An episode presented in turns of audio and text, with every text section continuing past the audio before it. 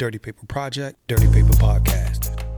Yeah, that, that's that's a very good question. But before I answer that, and where was my supervisor in all of this? And I think about that, and I think about how it could have turned out. And the reason why I say that, and it'll sum up pretty much where I'm going with this at the end, is what if I didn't have any evidence?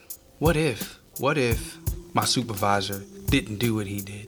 So when we talk about my supervisor, in the moment and looking back, I was really upset with this cat. And I mean angry. But you see, I didn't understand his position in life. You know, I think a couple of things up front. Master Sergeant Johnson was set to retire in six months. And then I didn't understand his personal responsibilities and the promise of fatherhood. And now that time has placed me in his shoes, I understand why he did what he did and what he was trying to do.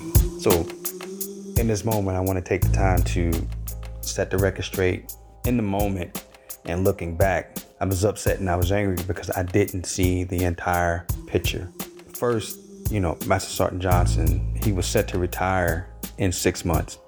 Then I didn't understand his responsibilities and the promise of fatherhood. Now that my children are older, especially my daughter, I understand. I understand why he did what he did and his state of mind. I think about where his children were at the time.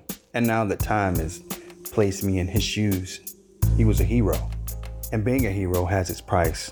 And of the choices and all the things that he could have done, I think about what if, what if Master Sergeant Johnson hadn't given me any of the evidence? Because you see, the things that kicks this off are the emails that came from him. And that really constitutes almost fifty percent of the evidentiary body. But I think, what if I didn't have any evidence when I went to the Military Equal Opportunity Office? What if? And thinking about that moment, I think about Master Sergeant Johnson and what he did and where I am now in life.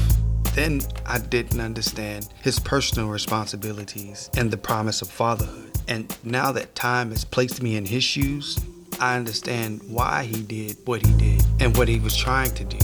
And I understand. And I just want you to know I've made my peace with it, and now we can move on from it. As a father, I'm saying thank you for what you did, because without you, we couldn't do what we're doing right now. And I need people to understand that. So looking back now, and in your own words, I understand what you were saying. It's not to worry about the battle, but win the war. Dirty Paper Project, Dirty Paper Podcast.